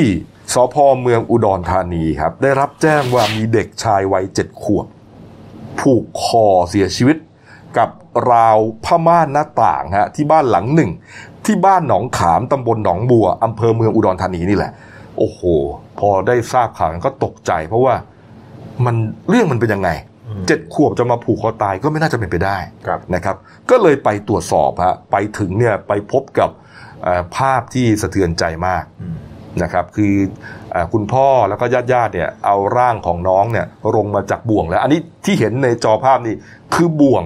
นะฮะที่ ครับ เหมือนที่ที่เอ่อที่ถูกผูกคอที่ผูกคอน้องจนเสียชีวิตอะ ครับ นะแต่ไปถึงเนี่ยญาติญาติๆช่วยกันแล้วนะฮะปั๊มหัวใจแล้วกันแล้ว แต่ว่าเสียชีวิตไปก่อนหน้า สอบสวนคุณพ่อฮะ โอ้โห คือคือคือตอนไปเนี่ย ก็สอบกว่าจะสอบก็ได้ก็อยู่นานนะร้องไห้ระงมกันทั้งบ้าน ครับ มันเกิดอะไรขึ้นนะฮะสอบสวนคุณพ่อ คุณพ่อนะฮะก็ให้การนะครับ บอกว่าก่อนเกิดเหตุเนี่ย ก็อยู่ด้วยกันบ้านหลังเนี้อยู่ด้วยกันสี่คนนะฮะมีคุณพ่อมีน้องตีตี ครับ แล้วก็มีคุณย่า อ่าฮะ นะแล้วก็มีคุณป้าอีกคนหนึ่งย่าเนี่ยเป็นผู้ป่วยติดเตียงอัมพฤกษ์ อื มะเร็งนะครับ แล้วก็ป้าเนี่ยอ่าเป็นหูหนวก อืม หูหนวกก็คือเป็นใบ้ด้วยนั่นแหละ ครับ นะครับเป็นใบ้หูหนวกนะครับ ปกติเนี่ยอ่าจะพาคุณย่าแล้วก็น้องติตีเนี่ยไปเดินเล่นนอกบ้านทุกเย็น ติตีก็อาจจะเอาโรลเลอร์เบลดไปเล่นนะครับนี่เขาเล่นโรลเลอร์เบลดด้วย ครับ อ่านี่ฮะมีโรลเลอร์เบลดเข้ามาแล้วนะ อืม อ่าแล้วก็วันเกิดเหตุเนี่ย ก็พากันออกไปอ่าพ่อก็ให้ย่าเนี่ยนั่งรถเข็น อืม นะครับ เข็นไปตีตีก็เล่นไอโรลเลอร์เบลดไปด้วย ส่วนป้าที่หูหนวกอะ่ะก็ทำกับข้าวอยู่หลังบ้าน อืม นะครับอ่าแต่ว่าน้องตีตีเนี่ยเข้ามาก่อน เหมือนค่ำแล้วเข้ามาในบ้านก่อน ครับ อ่าส่วนพ่อกับย่าก็เหมือนยังเข็นอยู่ไงเออเข็นอยู่แล้วก็ไม่ไม่รู้อะไรเกิดขึ้น ครับ จนมันเริ่มค่ำแล้วก็เลยอ่ะเข้าบ้านกันดีกว่า แม่อ่าประมาณเนี้ยนะชวน อ่าฮะ ย่าเนี่ยคือคือแม่ตัวเองเนี่ยเข้ามาบ้าน เพราะว่า ครับ ยุงมันจะเริ่มกัดแล้วพอเข้ามาเจอภาพแล้วเรียกว่าช็อกสุดขีดฮะ อืม น้องตีตีฮะอ่าคอถูกแขวนคอด้วยไอ้บ่วงที่เห็นนั่นแหละ เหมือนกับผูกคอตายฮะห้อยตรงเตงอยู่ แล้วอ่าสภาพข้างๆน้องเนี่ย ข้าวของตู้เตียงอะไรเนี่ย ล้มระเนระนาดกระจัดกระจายหมด อืม นี่ รีบเอาลงเลยรีบเอาร่างลูกชายนะลงแล้วก็ปั๊มหัวใจนะช่วยทุกอย่าง โทรเรียกหน่วยกู้ภัยมานะฮะหนึ่งหกหกเก้ามา ครับ มาปั๊มหัวใจมาผายปอดอยู่นานแต่สุดท้ายก็ไม่ทันนะฮะ อืม น้องเสียชีวิตไปแล้วฮะพ่อบอกให้แทบจะขาดใจตายอะ อืม บอกว่าถ้าป้าเนี่ยพี่สาวของตัวเองเนี่ยทำกับข้าวอยู่หลังบ้านเนี่ยถ้าไม่หูหนวกเนี่ยก็คงจะได้ยินตอนที่น้องถีบนู่นถีบนี่อะก่อนจะขาดใจอ่ะ อ่า ข้าวของมันล้มใช่ไหม ครับ ต้องวิ่งมาช่วย เออ สอบเอ่อสอบสวนก็คือว่า น้องเนี่ยเล่นโรลเลอร์เบลด ครับ นะแล้วเข้าใจว่าแล้วก็เป็นคนที่ชอบเล่นชักธงชาติอ่ะ อืม เออชักธงชาติ เพราะว่าตัวเองเป็นคนชักธงที่โรงเรียนไง อ๋ออ่ าเป็นเหมือนผู้นำอะไรเงี้ยนะครับ ก็ ครับ อาจจะเล่นโรลเลอร์เบลดไปแล้วก็ลื่นพลาดถลายไปแล้วทำให้จังหวะถลายเนี่ย คอเข้าไปอยู่ในบ่วงพอดี อ่า แล้วก็ถูกห้อยตรงเตยอย่างนั้นเลย เป็นจังหวะพอดี เป็นจังหวะพอดีเออแล้วก็ไม่มีใครเห็น อืม เพราะว่าตัวพ่อกับย่านี่อยู่ อยู่นอก อืม ป้าก็ไม่ได้ยิน ครับ เนี่ยฮะโอ้โห เป็นเรื่องที่เศร้ามากนะเศร้าสลดมากนะครับเขาบอกว่าเอ่อรู้สึกผิดมากที่ดูแลลูกไม่ดี หากแม่รู้เนี่ยคงไม่อภัยผมแน่หมายถึงว่าแม่ของน้องติตีอ่ะแม่นี่ก็ทำงานอยู่ที่กรุงเทพนะครับ โอ้แล้วก็มีงานศพนะคุณยายของน้องติตีนะครับ ชื่อว่านางอำนวยนะฮะเอ่อนางอำนวยคำมูลนะฮะเป็นยายอยู่อีกบ้านหนึ่ง อืม นะครับ ก็มาเยี่ยม ก็ก็มาก็มางานศพนะฮะ ตั้งงานศพนะครับตั้งศพอยู่ที่วัดทิพย์สันติวันฮะหรือวัดดอนอุดมนะฮะ ครับ บอกว่าจุดทูบจุดเทียนนะแล้วก็บอกว่าชาติหน้าถ้ามีจริงก็ขอให้เกิดมาเป็นเป็นยายเป็นหลานกันอีกรักมาก น้องติตีนี่เป็นเด็กฉลาดและเรียนเก่งมาก อืม อ่าเป็นตัวแทนนักเรียนขึ้นกล่าวขอบคุณครูอะไรต่างๆเยอะแยะไปหมดเลย ครับ โอ้โหนี่ฮะเรื่องนี้เป็นอุทาหรณ์จริง ๆ นะ ไม่น่าเชื่อนะ อืม เออนะแม้ว่าเรารู้สึกว่าเออเจ็ดขวบเนี่ยก็โตพอที่จะรู้เรื่องทุกอย่างแล้วอะแต่อุบัติเหตุเนี่ยมันเกิดขึ้นได้โดยที่ไม่คาดฝันไม่คาดคิดจริงๆนะคุณเติ้ล จังหวะพลาดไงพอ เออ พอพลาดแล้วล้มแล้วแบบคอเข้าไปที เออแล้วถ้าแล้วถ้าป้าจังหวะเดินออกมาเอาของแล้วสักอย่างหนึ่งเนี่ย อ่า ก็จะเห็นก็จะช่วยทันไง ครับ ป้าก็ทำกับข้าวนานก็อยู่ในครัวอีกอะก็เออ มันมันเรื่องไม่น่าจะเกิดขึ้น นี่กลายเป็นว่าต้องต้องต้องบอกคุณพ่อคุณแม่ทุกคนนะถ้าเกิดมีบ่วงแบบเนี้ย ถ้ารู้แบบลูกลูกชอบเล่นอย่างเงี้ยให้เก็บพอเล่นเสร็จแล้วต้องเก็บเลย อืม ก็ทิ้งไว้อย่างนี้ไม่ได้ นิดเดียวคาดสายตานิดเดียวฮะดูฮะน้องนี่กำลังโตเลยกำลังน่ารักเลยเจ็ดขวบเนี่ย ครับ นะครับอ่ะเรื่องเศร้าอีกเรื่องหนึ่งครับนี่ฮะ อืม เมื่อเมื่อวานนี้เองครับช่วงสายๆครับตำรวจที่สพภูตาหลวง ครับ นะครับอ่ารับแจ้งว่ามีเหตุคนผูกคอตายนะครับที่บ้านเลขที่ 10ทับ31 หมู่บ้านรามนุช15นะครับตำบลภูตาหลวงที่สตหีบชลบุรีนะครับก็ไปตรวจสอบนะครับในห้องนอน พบศพนางสาวบุญยงศรีประเสริฐ อายุ 41 ปีนะครับ อยู่อ่าในสภาพใช้ผ้าคุณผ้าเช็ดตัวสีชมพูนะครับ มัดเป็นบ่วง ผูกคอตัวเองกับราวผ้าม่านหน้าต่างครับ ไม่พบร่องรอยบาดแผลถูกฆาตกรรมฮะคาดว่าเสียชีวิตมาแล้วประมาณ 10 ชั่วโมง ก็นำศพส่งชนสูตรที่สถาบันนิติเวชนะครับ ส่วนสาเหตุนะครับนี่สอบสวนเรือตีสากล ดวงสุธา อายุ 55 ปีเป็นเจ้าของบ้านนะครับ ก็เล่าให้ฟังนะครับ บอกว่าสนิทสนมกับผู้ตายในลักษณะเพื่อน อืม มาขออยู่อาศัยด้วยนะครับ ก่อนเกิดจะก่อนเกิดเหตุเนี่ยเมื่อต้นเดือนพฤษภาคมก็ประมาณเดือนเศษ ครับ ๆลูกสาวของผู้ตายนะครับ ชื่อว่าเด็กหญิงกัญญาภาบุญมานะครับ อายุหกขวบเนี่ยเพิ่งจะด่วนมาเสียชีวิตไป นะฮะด่วนมาจากไปจากอุบัติเหตุทางรถยนต์ชนต้นไม้ที่จังหวัดนครราชสีมาฮะผู้ตายเนี่ยบ่นคิดถึงลูกทุกวันนะฮะลูกน้อยกำลังน่ารักนะฮะหกขวบฮะ อืม ใช้ชีวิตทุกวันอย่างทรมานนะครับ ทรมาน จนตอมใจแล้วก็คาดว่าคงจะเอ่อสู้กับความรู้สึกตัวเองต่อไปไม่ไหวนะตัดสินใจผูกคอตายตามลูกไปอีกคนหนึงฮะ โอ้ นี่ก็เป็นเรื่องที่เศร้ามากจริง ๆ พอเกิดเหตุอย่างนี้ขึ้นเนี่ยเอ่อบรรดาญาติพี่น้องหรือเพื่อนฝูงเนี่ยต้องอยู่ใกล้ๆนะอ่าต้อง อ่า ช่วงเดือนสองเดือนเนี่ยอาจจะเป็นระยะเวลาที่มันทรมานอะ ครับ อ่าเขาจะต้องอาเรียกว่าเยียวยาจิตใจกัน อืม นะครับ นี่อ้าวเอามาดูการ์ตูนขาประจำของคุณขวดนะครับ โอ้โห เรื่องนี้อะเป็นดราม่าเมื่อสัปดาห์ก่อนอะ โอ้ เออคุณเอ๋ปารินาใช่ไหมกับ ครับ บุ๋มบนัดดานะครับนี่ฮะคุณขวดก็เลยจับมาเป็นการ์ตูนการเมืองซะเลยครับ ของจริงคือผลงานรัฐบาลนะครับเป็นอะไรเนี่ยเป็นรูปอะไรคุณเติ้ล คล้ายๆเหมือนขี้นะครับ อะไรนะ เหมือนขี้ป่ะ ขี้อะไรเราพูดใจมันเพราะห เอา น่อย มาต้องมาอุจจาระ อุจจาระกองใหญ่เลย อ๋อ ผลงานรัฐบาลฮะ ค นี่ รับ นี่ฮะของจริงคืออันนี้ฮะ อ่า แต่ตัวหลอกครับ ทางนี้จ้านี่กำลังตีกองบุ๋มอยู่อะบุ้มบุ้มบุ้มอยู่เนี่ยคือเขาก็ไปเอ่อวิจารณ์กันว่า เอ๊ะหรือจริง ๆ แล้วเนี่ยเป็นการเบี่ยงประเด็นหรือเปล่าไงกำลังมีเรื่องเยอะอะ อ่า เรื่องการใช้งบประมาณเรื่องของเอ่อกู้เงินเงินกู้ ครับ นะเรื่องของการให้งบสสแปดสิบล้านอะไรพวกเนี้ยเออแล้วก็เออความขัดแย้งภายในพักพลังประชารัฐอีกใช่ไหม ใช่ เออการเมืองกำลังแรงเลยก็เลยให้คุณบุ๋มเนี่ยมาด่าเอ้ยมาให้ให้คุณเอ๋เนี่ยมาด่าคุณบุ๋มออกออกสื่อโซเชียลคนก็ได้ผลนะ คนก็เฮไปนะเออคุณบุ๋มเนี่ยเอ้ยคุณคุณเอ๋แกก็ทำทุกอย่างเลยนะเออ ช่วงปลายสัปดาห์ก่อนนี้หน้าหนึ่งแล้วนะครับ นะฮะ คู่กันลงหน้าหนึ่งหนังสือพิมพ์แล้วนะ อ่าใช่ดิ เออทั้ง เออ คู่ตอนก็โต้กันไปโต้กันมา เออเป็นลีดข่าวลีดของของเราด้วย อ่า เออ ใช่ เมื่อวันศุกร์ที่ผ่านมานะครับนี่อ่ะ ครับ เดี๋ยวพักกันครู่เดียวนะครับ ช่วงหน้าก็ยังมีเรื่องของเออวันเฉลิมนะครับ นี่ก็ยังแรงอยู่นะครับแล้วก็มีหนุก 19 ขึ้นไปซ่อมหลังคาตกลงมาเหล็กเสียบตูดอะเสียบเข้าไปเลยอะโอ้โหหนักมากนะครับเดี๋ยวพักครู่เดียวครับเดี๋ยวกลับมาคุยข่าวกันต่อครับ หยุด เสี่ยง สวมหน้ากากอนามัยป้องกันตัวเองตลอดเวลาทุกครั้งที่อยู่ในที่สาธารณะ หยุดแตะต้องไม่ควรจับสิ่งของสาธารณะทุกชนิด หยุดชุมนุมงดไปที่ที่มีคนอยู่เป็นจำนวนมาก เช่น สนามกีฬาผับบาร์หรือว่าคอนเสิร์ต หยุดประมาท กินร้อนแยกช้อน จานส่วนตัว รับประทานอาหารจานเดียวจะดีที่สุด หยุดเผลอ social distancing อยู่ห่างกัน 2 เมตรเสมอค่ะ หยุดลืม ล้างมือ 20 วินาทีให้เป็นนิสัย หยุดพูด พูดเท่าที่จำเป็น ป้องกันละอองฝอยออกจากปากให้น้อยที่สุด เราจะก้าวผ่านไปด้วยกัน No COVID 19กับ Daily Life ขีด th เอาละครับช่วงสองของหน้าหนึ่งวันนี้นะครับอ่ากรณีของ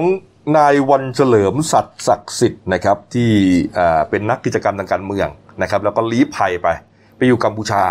แล้วก็มีข่าวว่าถูกอุ้มหายไปนะมีชายชะกันเนี่ยอุ้มขึ้นรถตู้ไปเหตุเกิดเมื่อวันที่ 4 มิถุนายนที่โรงแรมที่พักในกรุงพนมเปญนะครับ แล้วก็โอ้โหเป็นเรียกว่าเป็นข่าวดังมาก ในทวิตเตอร์นี่มีแฮชแท็กเซฟวันเฉลิมด้วย อ่าอ่า เออ ใช่ ไปอ่านใน Twitter เนี่ย โอ้โห เยอะแยะ ครับ มีเรื่องเยอะไปหมด อืม นะครับนี่ฮะก็เมื่อวานนี้ครับ คุณรังสิมันโรมฮะสสบัญชีรายชื่อพักเก้าวไกลนะครับ ในฐานะโฆษกกรรมาธิการ การกฎหมายการยุติธรรม และสิทธิมนุษยชน สภาผู้แทนราษฎรนะครับ ก็ได้ให้สัมภาษณ์กรณีนี้นะครับ บอกว่า แม้ว่านายวันเฉลิมเนี่ยจะเป็นผู้ต้องหาอ่าตามพรบคอมพิวเตอร์นะครับ แต่ว่าเขาก็เป็นบุคคลสัญชาติไทย รัฐบาลมีพันธกรณีที่จะต้องให้ความคุ้มครองดูแลนะฮะตัวเองเนี่ยจะเสนอในที่ประชุมกรรมาธิการ วันพุธที่จะถึงนี้ครับ ให้พิจารณาเรียกหน่วยงานที่อาจจะมีส่วนเกี่ยวข้อง มาชี้แจงและให้ข้อมูลนะครับนี่ฮะก็จะมีผู้บัญชาการตำรวจแห่งชาติครับในฐานะผู้กำเอ่อกำหนดนโยบายในการติดตามตัวในวันเฉลิมนะครับสองครับผู้บังคับผู้เอ่อผู้บังคับการกองบัญชาการตำรวจสันติบาลนะครับนี่ แล้วก็ 3 ครับ อธิบดีกรมการกงสุลนะครับนี่กรณีของการบังคับให้หายสาบสูญนี่ฮะคนกำลังสนใจมาก เพราะว่าเอ่อคุณวันเฉลิมเนี่ยเป็นนักเคลื่อนไหวนะครับทางการเมือง ครับ นะฮะแล้วก็มาโด่งดังจริง ๆ เนี่ยก็เป็นแอดมินเพจเพจอะไร จำไม่ได้ คืออะไร บ คุณจะต้องได้ร้อยล้านจากทักษิณแน่ๆ อ่า อะไรประมาณเนี้ย อ่า เออสืบสาวราวเรื่องไปก็จนรู้ว่าคุณวันเฉลิมเนี่ยเป็นแอบแอดมินเพจนี้ อ๋อ โอ้โหแล้วเพจนี้เขาก็ลงส่วนใหญ่ก็จะเป็นเรื่องของการโจมตีรัฐบาล โจมตีทหารนะโจมตีคอสชพวกนี้นะฮะก็อาจจะทำให้ผู้มีอำนาจเนี่ยไม่พอใจ อืมแล้วแน่นอนอ่ามันมีพยานเห็นชัดนะครับ ว่ามีการอุ้มขึ้น อุ้มตัวขึ้นก็คือลักพาตัวนั่นเอง ครับ แล้วตอนนี้ก็ไม่รู้ว่าเป็นตายร้ายดียังไงนะฮะ คุณไปอ่านในทวิตเตอร์ดิตอนนี้ฮะโพสต์แบบเดือดเลยอะเดือดมากนะครับ แล้วก็จี้ให้ทางการไทยเนี่ย รีบติดตามตัวในวันเฉลิมกลับมาให้ได้นะแม้ว่าจะเหตุจะเกิดที่นอกราชอาณาจักรก็ตาม แต่เขาเชื่อว่าเป็นคนไทยนี่แหละ ไปอุ้มเขาว่างั้นนะ อืมนี่ฮะนี่แฮชแท็กเลฟูจี live matter นี่ผู้อพยพจะต้องมีชีวิตรอดอะไรประมาณเนี้ยนะแล้วก็เซฟวันเฉลิมนี่แฮชแท็กดังมากตอนนี้นะครับ ครับ มีเหล่าบรรดาเซเลบนะฮะเซเลบริตี้ทั้งหลายเนี่ยเขาก็ออกมาโพสต์ถึงประเด็นนี้เหมือนกันนะครับ อย่างคุณปูปายาลุนเบิร์กนะครับคนนี้เป็นทูตอ่าเป็นทูตสันทวไมตรีของของเกี่ยวกับสิทธิมนุษยชนด้วยนะ ถ้าผมจำไม่ผิดเนี่ยฮะนี่ฮะยูนิเซฟเป็นทูตยูนิเซฟด้วย เกี่ยวกับเรื่องเนี้ย ครับ คุ้มครองสิทธิมนุษยชนเนี่ยก็ได้โพสต์นะครับนี่บอกว่าปูเสียใจกับเรื่องที่เกิดขึ้นมากค่ะ นี่นี่ครับ ฮิวโก้ครับ คุณฮิวโก้จุนจักรจุลจักรจักรพงศ์นะครับ นี่ก็ได้โพสต์ไอจเหมือนกันครับ บอกว่า meanwhile in Southeast Asia where is วันเฉลิมฮะก็เหมือนประมาณว่าเอ่อเกิดอะไรขึ้นที่ตะวันออกเฉียงใต้นะครับ เอเชียตะวันออกเฉียงใต้นะครับ แล้วก็วันเฉลิมอยู่ที่ไหนดี วรรณสิงห์ครับ คุณวรรณสิงห์นะครับ ได้ทวิตข้อความนะครับ บอกว่ามันไม่ใช่เรื่องที่จะเฉยได้เลยครับ และมันไม่ใช่เรื่องปกติแฮชแท็ก เซฟวันเฉลิมฮะนี่ แล้วก็มีใบเฟิร์นนะครับนักแสดงช่องวันนะฮะได้ทวิตข้อความนะครับใบเฟิร์นรักสัตว์นะครับก็อย่างที่เห็นเนี่ยฮะเอ่อเป็นเรื่องเศร้าจริง ๆ มันไม่ใช่มันไม่ควรเป็นเรื่องปกติ ไม่ใช่เรื่องที่ควรจะชิน ไม่ใช่เรื่องที่น่าเห็นด้วยนะนี่ นี่ครับก็พูดถึงเรื่องพี่เตี้ยแล้วก็พูดถึงเรื่องเซฟบอลเฉลิมนี่ด้วยแหละนะครับ นี่ ครับ ก็ไปเทียบเคียงกับบางคนเนี่ยเขาไปเทียบเคียงกับนี่ไงจอร์ดฟลอยด์เออก็ที่เรื่องของละเมิดสิทธิมนุษยชน ถูกกระทำโดยเจ้าหน้าที่รัฐจอร์ดฟลอยด์นะ ครับ อืมถูกตำรวจใช่ไหม ใช่ เอ่อจับกลุ่มจนเขาตายอะ่ะ แล้วก็ทำให้เกิดเรียกว่านิสัญญีขึ้นในสหรัฐอเมริกา แทบจะทั้งประเทศเลยตอนนี้ ตอนนี้นี่ยังหนักหน่วงอยู่เลยฮะยังประท้วงกันไม่หยุดเลย นะฮะ โอ้โห นี่ฮะ ก็ไม่รู้ว่าคดีนี้เหตุการณ์นี้จะเทียบเคียงอะไรได้หรือเปล่านะ อืม มาอีกด้านหนึ่งครับ ครอบครัวของคุณวันเฉลิมครับ คุณสิตานันท์สัตย์ศักดิ์สิทธิ์ฮะเป็นพี่สาวของวันเฉลิมเนี่ยนะครับ ก็ก็ออกแถลงการในนามของครอบครัวนะครับ ก็ระบุอ่าโดยสรุปนะครับ บอกว่าอาชญากรรมสะเทือนขวัญและร้ายแรงที่เกิดขึ้นกับเขาในครั้งนี้ พวกเราไม่เคยคิดโกรธแค้นใด ๆ ต่อผู้ที่กระทำทั้งสิ้น เรายังหวังลึกๆ และภาวะเอ่อภาวนาว่าทางผู้กระทำจะปล่อยตัวเขาออกมาในไม่ช้านะฮะในไม่ช้านี้นะฮะขอวิงวอนมาณที่นี้ให้ผู้ที่ก่อเหตุได้โปรด ปล่อยตัวนายวันเฉลิมกลับคืนมา พวกเราจะตั้งตารอคอยอย่างไม่คิดที่จะสิ้นหวัง พวกเราหวังว่าการอุ้มหายหรือการถูกบังคับให้สูญหายในครั้งนี้ จะเป็นกรณีสุดท้ายที่เกิดขึ้น เราขอเรียกร้องให้องค์กรภาครัฐของไทยและองค์กรนานาชาติ ใด ๆ ก็ตามที่เกี่ยวข้องให้ช่วยดำเนินคดี ให้ช่วยดำเนินการสืบสวนหาข้อเท็จจริงอย่างเร่งด่วน เพราะเหตุการณ์ในการละเมิด ครั้งนี้นะครับเป็นการละเมิดสิทธิมนุษยชนอย่างร้ายแรง และทำให้สังคมไทยอยู่ตกอยู่ในความหวาดกลัว หวาดระแวง สิ้นหวัง เนื่องจากเหตุการณ์เช่นนี้อาจจะเกิดขึ้นกับคนใกล้ตัวที่เรารักก็ได้ อืม นี่ นี่ถ้าเกิดในไทยนี่จะจะรุนแรงกว่านี้นะ โอ้โห แต่อย่างว่ามันไปเกิดที่อ่า ใช่ นอกอืมรอดนอกราชอาณาจักรไง ครับ บางทีแหมมันก็พูดยากใช่ไหมเรื่องนี้นะครับ ครับ อ้าวไปดูเรื่องของอุบัติเหตุหน่อยครับ อุบัติเหตุที่เกิดขึ้นใช่ไหมฮะ ครับ เรื่องอุบัติเหตุก่อนใช่ไหม ใช่ใช่ อ่าเชิญเลยคุณเติ้ลฮะ เมื่อวานนี้ครับตำรวจสนบางมดกับทางเจ้าที่มูลที่ร่วมกตันอยู่เนี่ยรับแจ้งว่ามีผู้ชายนะฮะอ่าถูกตกลงมาจากที่สูง ครับ ถูกเหล็บเสียบก้น เข้าไปลึกเลย ก็รุดไปตรวจสอบเอ่อที่ร้านที่เกิดเหตุเนี่ยอยู่ที่ร้านอาอลูมิเนียมจำหน่ายติดตั้งหน้าต่างแล้วก็ประตูบานเลื่อนอยู่ ครับ ในอ่าซอยพุทธบูชา 26ทับหนึ่งนะฮะ อืม อ่าย่านบางมดเนี่ยอ่าทุ่งคุ ทางเจ้าหน้าที่ไปตรวจสอบเนี่ยพบว่าที่เกิดเหตุเนี่ยอ่าชั้นล่างอ่ะเปิดเป็นกิจการขายเหล็กดัด ด้านหลังมีโกดังเก็บเหล็กเส้นนะฮะแล้วก็ด้านบนเป็นที่ที่พักอาศัย ทางเจ้าหน้าที่พบนายธีรวัตรเฉยกุลนะครับ อายุ 19 ปี เป็นชาวพิจิตรเนี่ยสภาพนอนตะแคงซ้ายจมกองเลือดเลย แล้วก็ที่ทวารหนักเนี่ยมีเหล็กแท่งเหล็กเนี่ยยาวประมาณ1เมตร50เซน แทงทะลุเข้าไปอยู่ในทวารเสียบคาอยู่อะหายเข้าไปประมาณ 50 เซน โอ้โห 50 เซนนี่เกินฟุตนะ เหล็กเมตรครึ่ง เมตรครึ่ง แทง หาย แทงตูดแทงทวารของคุณธีรวัตรเนี่ยเข้าไปห้าสิบเซนนะฮะ 50 เซนนี่ครึ่งเมตรนะ โอ้โห เข้าเกินฟุตอ่ะง่าย ๆ เลย แล้วในคลิปเนี่ย เห็นชัดเจน ครับ นะครับ เห็นเลยว่าเสียบเข้าไปตรงกลางรูทวารจริง ๆ นะฮะ ครับ ท่านผู้ชมครับไม่ได้เสียบแก้มก้นนะ อ่า คืออาจจะไม่ตรงตรงกลางตรงรูที่เราอุจจาระมานะขอ ครับ อภัยนะ แต่ว่ามันเฉียดมากอะอยู่ตรงนั้นเลยฮะ อืม โอ้โหนี่ฮะแล้วเข้าไปถึง 50เซนติเมตรฮะเพราะดีที่คุณธีรวัตรเนี่ยไม่ถึงกับเสียชีวิต อ่าทางเจ้าหน้าที่อ่ะ อืมเพราะว่าน่าจะไม่โดนจุดสำคัญ อ่า ครับ ทางเจ้าหน้าที่เนี่ยรีบปฐมพยาบาลครับ แล้วก็นำตัวส่งโรงพยาบาลเจริญกรุงประชารักษ์ทันทีนะฮะ อืม อ่าสอบสอบถามญาติญาติบอกว่าก่อนเกิดเหตุเนี่ยคุณธีรวัตรเนี่ยขึ้นไปบนหลังคา เพื่อซ่อมอารอยรั่ว แต่หลังคาเนี่ยรับน้ำหนักไม่ไหว เพราะว่าสภาพมันเก่ามาก ก็แตกทะลุล่างหล่นลงมา เสียบเข้ากับแท่งเหล็กที่อยู่ด้านล่างพอดี ไอ้เหล็กนี้มันตั้งไว้เฉยๆกันเหรอ น่าน่าเขาน่าจะพิงไว้นะผมว่านะ โอ้โห น่าจะพิงไว้เพราะว่าตรงนั้นเขาแบบเป็นโกดังเก็บเหล็กเส้นไง โอ้โห ด้านหลัง นี่ฮะ นี่ก็อุบัติเหตุไม่น่าจะเกิดขึ้นนะ นี่นี่เคราะห์ดีนะ ที่ ครับ แค่บาดเจ็บนะแม้ อ่าฮะ ว่าจะเอ่อบาดเจ็บสาหัสก็ตาม ครับ นะครับนี่ฮะอ้าว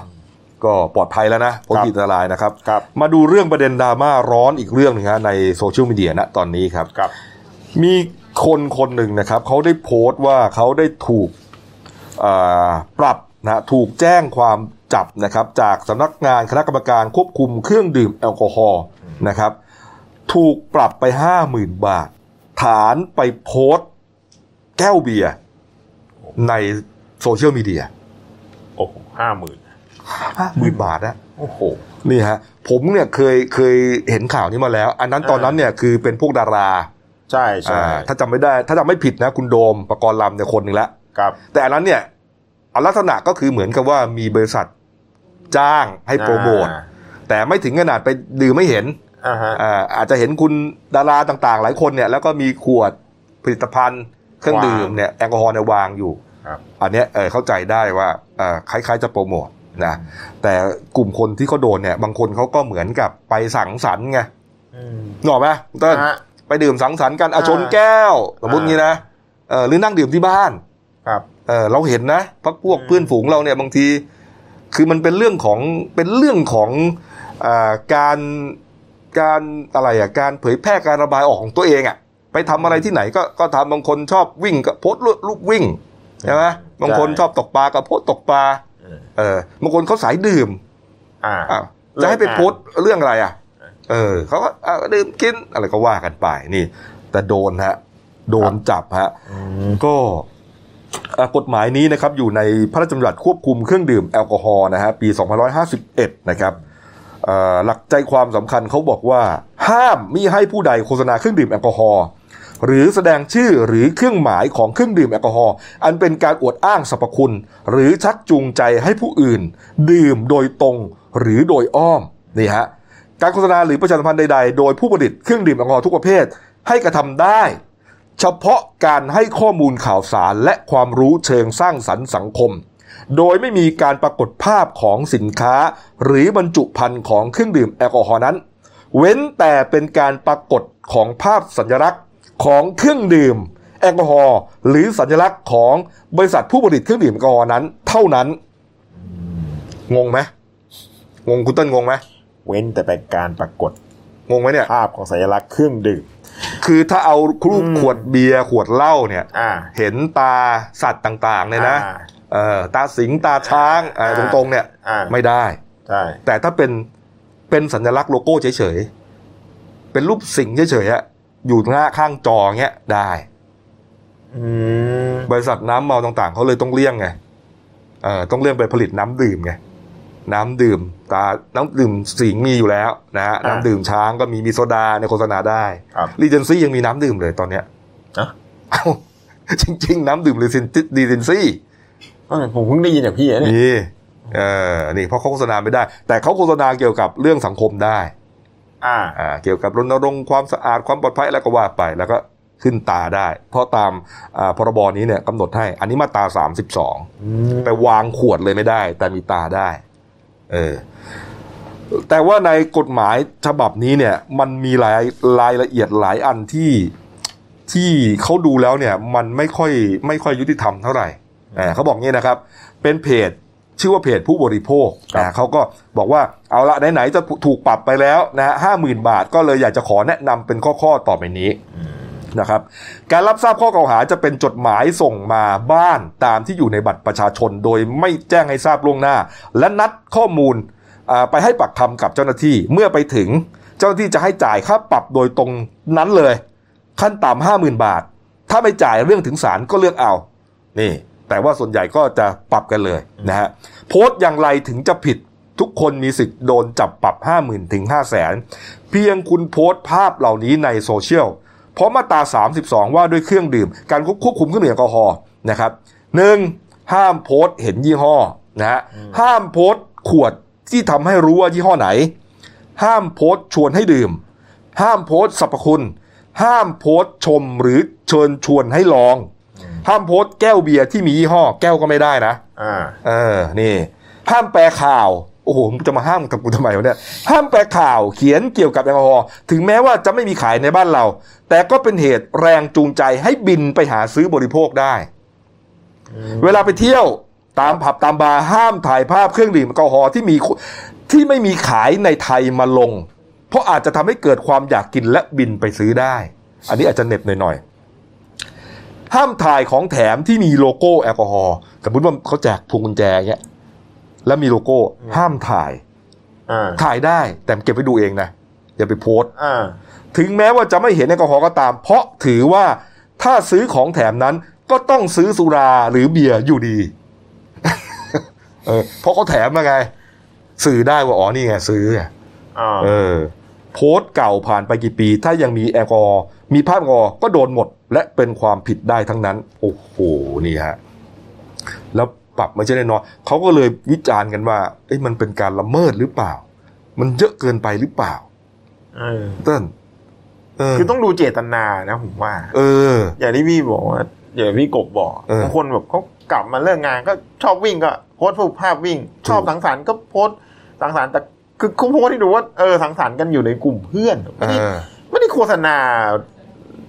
ยี่ห้ออะไร ใช่ อะไรเงี้ย แล้ว ไม่ได้โพสต์ขายว่าเอ้ยผมขายยี่ห้อนี้อยู่อะไรอย่างเงี้ย แล้วกฎหมายนี้เนี่ยไม่รู้ว่าออกมาเนี่ยเขาบอกเขาเขาเขาก็วิจารณ์กันว่า เอ๊ะมันคือมันกลายเป็นว่าเครื่องดื่มแอลกอฮอล์ใหม่ๆเนี่ยไม่สามารถทำการตลาดได้เลย เพราะว่ามันไม่สามารถโฆษณาได้ไงโฆษณาแล้วมันมีความผิด ก็จะอยู่ที่เจ้าใหญ่ไม่กี่เจ้า เออ แล้วก็ต้องดูที่เจตนาอย่างที่ว่าเนี่ยแหละถูกต้องนะเพราะว่าเอ่อคนที่ทำงานออฟฟิศทั่วไปไม่ได้มีส่วนเกี่ยวข้องกับการค้าขายเนี่ย มันมันเขาก็โพสต์กันเรื่องปกติอยู่แล้ว นี่ ปัญหาก็คือว่าอาจจะทำให้ถูกเรียกไปแล้วก็ไปปรับได้อะห้าหมื่นเป็นอย่างต่ำอะโอ้โห ไม่ใช่น้อยๆนะเนี่ย ผมว่ามันมันต้องขึ้นอยู่กับวิจารณญาณของ ใช่ เจ้าหน้าที่เขาด้วยนะว่าเขาจะตีความภาพที่เราโพสต์เนี่ยยังไงใช่ไหม มันจะตีความได้ยังไง ก็มันระบุอยู่ในมาตรา 32 หมดเลยเนี่ย เอาหมด ห้ามโพสต์ยี่ห้อ ห้ามโพสต์ ขวด ที่ ชวนดื่ม ชวนดื่มยังไม่ได้ คอมเมนต์ยังโดนเลยนะคุณเติ้ล เออ นี่ฮะ เขาบอกว่าคอมเมนต์เนี่ยยังโดนเลยไปคอมเมนต์บอกว่าอะไรอะเนี่ยคอมเมนต์บอกว่า เออผมลองชิมแล้ว อร่อย ไอ้นี่โดนด้วยนะ โอ้โห เหมือนกับอวดอ้างสรรพคุณ อืม นี่ฮะแหมถ้ามันเป็นขนาดนี้ก็ปิดมันไปเลยครับ โรงงานนะห้ามขายไปเลยดีกว่า เออ เออ มันจะได้จบเรื่องจบราวกันไปนะครับ คือกฎหมายก็เข้าใจนะ แต่ว่าบางอย่างเนี่ยมันก็อาจจะถ้ามองอีกแง่หนึ่งก็เหมือนกับเป็นการละเมิดสิทธิมนุษยชนเขาหรือเปล่านะครับนะเพราะว่าบางอย่างเนี่ยเอ่อมันก็เป็นสิทธิทำได้ ครับ เออคุณตากฎหมายออกมาอย่างนี้เนี่ยมันเยอะเกินไปหรือเปล่าใช่ไหมเออแล้วก็ตอนนี้เนี่ยอ่าในสภาผู้แทนราษฎรเนี่ยเขาเหมือนมีกลุ่มนะไปร้องเรียนนะ เพราะว่ามีกลุ่มที่ผลิตเบียร์คราฟต์เองเนี่ยเข้าไปเป็นสสแล้ว อ่ะ อ่าคุณเท่าพิภพนี่ อ่า ของพรรคก้าวไก่ ครับ อ่าเขาอยู่ในกลุ่มผลิตเบียร์คราฟต์เนี่ยเขาก็จะเอาเรื่องเนี้ยไปปรับกฎหมายแก้กฎหมายว่ามันเกินไปเออนี่คือนี่คือความสำคัญของสสที่เป็นตัวแทน ตัวแทนของประชาชนที่มาจากหลากหลายไง คนอยู่เรื่องนี้ก็เอาเรื่องนี้ไปเป็นตัวแทนใช่ไหม อ่า คนอยู่ทางเขามีเยอะเนี่ยก้าวไกลใช่ไหม ครับ อเขาก็ไม่ได้คิดว่าจะได้สสเยอะขนาดนี้ไงมีกลุ่มหลากหลายทั้งเพศ มีกลุ่มชาวเขา มีอะไรเข้ามาหมด แต่และคนก็เหมือนกับจะทำเรื่องที่ตัวเองถนัดอ่าคุณเท่าพิภพเนี่ยก็จะเอาเรื่องนี้ไป รู้สึกว่าเอ่อการทำเบียร์คราฟต์เนี่ยยังผิดอยู่นะ เติ้ล อืม เหมือนผิดอะไรด้วยนะ อ่ามี มีการไปจับไปอะไรด้วยซึ่งซึ่งจริง ๆ แล้วเนี่ย มันตลกมาก อืมมันเป็นกฎหมายที่ผมมองแล้วเนี่ยโอ้โหมันมันค่ำครึกมาก อืมนะครับ อ่ะแล้วก็มีภาพด้วยนะ อะไรนะเมื่อกี้เตรียมภาพมา นี่ สหายแสง เชเชอรี่ก็ไปหาภาพมาให้ผมเล่าจนได้นะ สหายแสงฮะ อืม เนี่ย รองประธานสภาผู้แทนราษฎรคนที่สอง ครับ คุณสุประชัยโพสุ นี่เขาก็โพสต์เหมือนกันนี่ ในมือคุณสุประชัยถืออะไรฮะกระป๋องอะไร กระ คุณ ป๋อ เติ้ ง ล เลย กระป๋องอะไรกระป๋องอะไรฮะ อย่าให้ผมเอ่ยยี่ห้อเลยเดี๋ยวผมจะโดนจับไปด้วย เห็นไหมคุณยังกลัวเลย อะไรก็ไม่รู้เนี่ย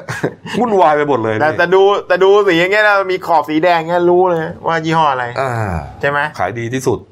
ส่วนแบ่งการตลาดเยอะสุดยี่ห้อนี้ อ่า เนี่ยอย่างเงี้ย ครับ อย่างเงี้ยบางทีเนี่ย เออเราเข้าใจนะก็เหมือน อ่า กินอะไรกันเนี่ย กินข้าว เขาไม่ได้คิดว่าจะไปขายเบียร์หรอก อ่า เกินไป เออเกินไปเอามาดูตลาดนัดเดนิวนะครับนี่เรื่องแรก น้ำพริกปลาร้าทรงเครื่องหมูสับฮะนี่ ชื่อแบรนด์เขาอร่อยอะแม่ เออนี่ฮะก็เป็นจุดเริ่มต้นนะครับที่อ่าอยากจะทำผลิตภัณฑ์มานะครับ แล้วก็ไม่ใส่สารกันบูดไม่ใส่อ่าผงปรุงรสอะไรต่างๆนะแล้วก็อยากจะทำขายเพราะเคยทำกินแล้วมันอร่อยดีนะก็ขายกระปุกละ 45 บาท 5 กระปุกส่งฟรีไปเลยฮะนอกนั้นก็คิดค่าส่งตามจริงนะครับ แต่ถ้าอ่าขายครึ่งกิโลนะครับครึ่งกิโลกรรัมก็ 160 บาท นี่สั่งซื้อได้ตาม Facebook แล้วก็โทรศัพท์นะครับ 092 259 0691 มีอีกเบอร์ด้วยนะก็ไปอ่านกัน นี่อันนี้น้ำพริกปลาร้าทรงเครื่องหมูสับอร่อยอะแม่ อ่าครับผม ครับอ่าอีกอันนะฮะอันที่สองครับ กล้วยไส้มะขามบ้านครูเจี๊ยบครับอ่าคุณพรปวีทองด้วงฮะหรือครูเจี๊ยบเนี่ยบอกว่าอ่าใช้ชีวิตรับราชการมาเกือบ20 ปี ก็ก่อนจะตัดสินใจผ่านตัวเองมาเป็นแม่ค้า มาเจอกับวิกฤตโควิด -19 เนี่ยก็ตัดสินใจพลิกวิกฤตให้เป็นโอกาสนะครับ เดินหน้าผลิตสินค้าของฝากทานเล่น จากกล้วยนำของดีของอ่า เมืองพิษณุโลกเนี่ยกล้วยเนี่ยมาแปรรูปอ่าขายผลิตภัณฑ์ผ่านทางออนไลน์ ก็มีหลายอย่างฮะก็ลองพัฒนาสูตรแล้วจนได้เป็นกล้วยไส้มะขามสูตรเด็ดอ่าบางกรอบมันหอมหวานนะครับ อมเปรี้ยวมีรสชาติอร่อย แล้วก็พัฒนาสูตรมาเรื่อยๆมีอ่าเพิ่มเป็นไส้สับปะรด กล้วยเค็ม กล้วยรสปาปริก้าอ่าแล้วก็กล้วยน้ำว้าปรุงรสสมุนหมุนไพร อืม อ่าอันนี้อันนี้จะเป็นน่าจะเป็นกล้วยกล้วยไส้มะขามกับสับปะรด นี่แปลกมากเลยนะเนี่ย อ่า เออผมไม่เคยเห็นนะเนี่ยปกติก็เป็นกล้วยกล้วยฉาบกล้วยทอดธรรมดา อ่าฮะ อันนี้มีเป็นไส้ด้วยเหรอ อ่าใช่ เหมือนมีเอามะเอาเอามะขามกวนไปแปะไว้เนี่ย อ่า แล้วก็อีกงานมีไส้สับปะรด โอ้ าฮะ นี่ แล้วก็ ฮะนี่ครับ ไปก็ นี่ อ่า อันนี้ อันนี้ อันสุ เผื ด อก ท้ายครับ อั เป็น น นี้มั มัน นม่วงทอดเคลือบน้ำตาล มัน นะฮะ ม่วงนะมันม่วงนี่ อ่า ก็ขายทั้งปลีกส่งครับราคาปลีกเนี่ยถุงละ 50 บาทครับ สนใจสั่งซื้อที่ทางหมายเลขโทรศัพท์ครับ 0614541946 ครับ ID Line ครับอ่าเจี๊ยบครับ J E A B 089 958 6622 ครับ นี่ก็อยู่ตามหน้าจอได้เลย ครับ นะครับ ใช่ นี่ฮะ ตามหน้าจอ สนใจก็สั่งซื้อกันได้เลย ครับ ครับผม ส่วนเดลินิวรับฝากร้านครับ สบู่สมุนไพรโฮมเมดพัฒนาโซฟครับ ก็มีสินค้าให้เลือกทั้งสบู่สครับกาแฟ สบู่มะขามผสมน้ำผึ้งสบู่ขมิ้นผสมน้ำผึ้งนะฮะ ก็อ่าผลิตแบบโฮมเมดทำด้วยตัวเองนะครับ ไม่ใส่สีไม่ใส่สารเคมีเหมาะสำหรับอ่าทุกเพศทุกวัยแล้วก็ผู้ที่แพ้ง่ายครับ ช่องทางการติดต่อนะครับสนใจครับติดต่อได้ที่หมายเลขโทรศัพท์ 0917756156 ครับ อ่าไลน์นะครับ อ่า อ่า เบอร์ เบอร์ หมายเลขโทรศัพท์เดียวกัน ส่วน Facebook ก็พัฒนาโซฟเป็นภาษาอังกฤษนะครับ ตาม นี่ ที่เห็นบนหน้าจอนี้ นี่ครับแหม่แหม่ผลิตภัณฑ์แต่ละอย่างนี่ ครับ น่าซื้อน่ากินน่าใช้ทั้งนั้นนะครับ นะครับ คนที่ไม่รอนะครับ เพราะว่าเอ่อหนังสือพิมพ์ก็จะลงได้วันละประมาณเนี้ยสองสามเรื่อง อืม ก็เข้าไปขายเข้าไปซื้อกันได้นะค ครั รับบ ที่ตลาดนัด Daily New Life นะครับเป็นกลุ่ม Facebook เข้าไปเลยฮะ ตอนนี้ก็มีทั้งผู้ซื้อผู้ขายเนี่ยพันห้าละที่ผมดูล่าสุดนะ โอ้ เออ อ่า เออแล้วแล้วบางทีเนี่ย แต่ละแต่ละโพสต์เนี่ยอาจจะไม่เห็นเขาซื้อกันตรงนั้นนะเขาไปซื้อกันในอินบ็อกเขาติดต่อกันเอง อ่า เอ่อลดได้ไหมอะไรได้ไหมก็คุยกันส่วนตัวเวลาโอนเงินอะไรเขาก็เขาก็จะส่งกันทางนั้น ครับ ส่งเลขบัญชีบัญชี เออ ผมถามเพื่อนหลายคนเนี่ยเขาซื้อเยอะเลย อื เออมมันเหมือนกับ อ่าหน้าเพจหน้าหน้าโพสต์เนี่ยมันก็ไม่ค่อยมีอะไร แต่เขาซื้อกันเยอะผมก็ยังสั่งตั้งหลายอย่าง ใช่เห็น เออ ทุกวันเลย นะผมก็ต้องสั่งบ้างนะครับ เนี่ย ต้องสั่งบ้างต้องสั่งอะไรมากินบ้างนะคุณน่ะ คุณจะกินแต่ของฟรีไม่ได้นะคุณเติ้ลนะ ไม่มีไม่มี เหรอไม่มีผมว่าไม่กิน คุณจะรอกินแต่ของฟรีไม่ได้ คุณต้องลงทุนบ้าง คุณเติ้ลมรทัศน์อ้าวมาดูหน้าหนึ่งสือพิมพ์นะครับ ครับ นี่ฮะหน้าสี่ครับ สัตว์ตามความเชื่อผูกพันธรรมชาติฮะนี่แล้วก็หน้าแปดครับ น่าจะนวัตกรรมนะครับ หนึ่งล้านหกแสนคันทะลักทางด่วน อืม อืมบุรุษไปรษณีย์คนสำคัญช่วงโควิดนะฮะเออ นี่หน้าสิบแปดน่าไปอ่านดูนะ อ่า คนที่ซื้อของกันใช่ไหม ครับ แน่นอนซื้อของออนไลน์ก็ต้อง เนี่ยส่งทางไปรษณีย์ ครับ ก็เดี๋ยวนี้ก็มีทั้งไปรษณีย์ทั่วไปใช่ไหมแล้วก็เอกชน ครับ หลายเจ้าเลย ชนนิดหลายเจ้ามากเลย เออเดียก่อนจบเนี่ยมันมีนี้ด้วยนะ ครับ เมื่อวันศุกร์นะถ้าผมจำไม่ผิดช่วงช่วงสายๆอ่ะนายกไปเปิดเอ่อรถไฟฟ้า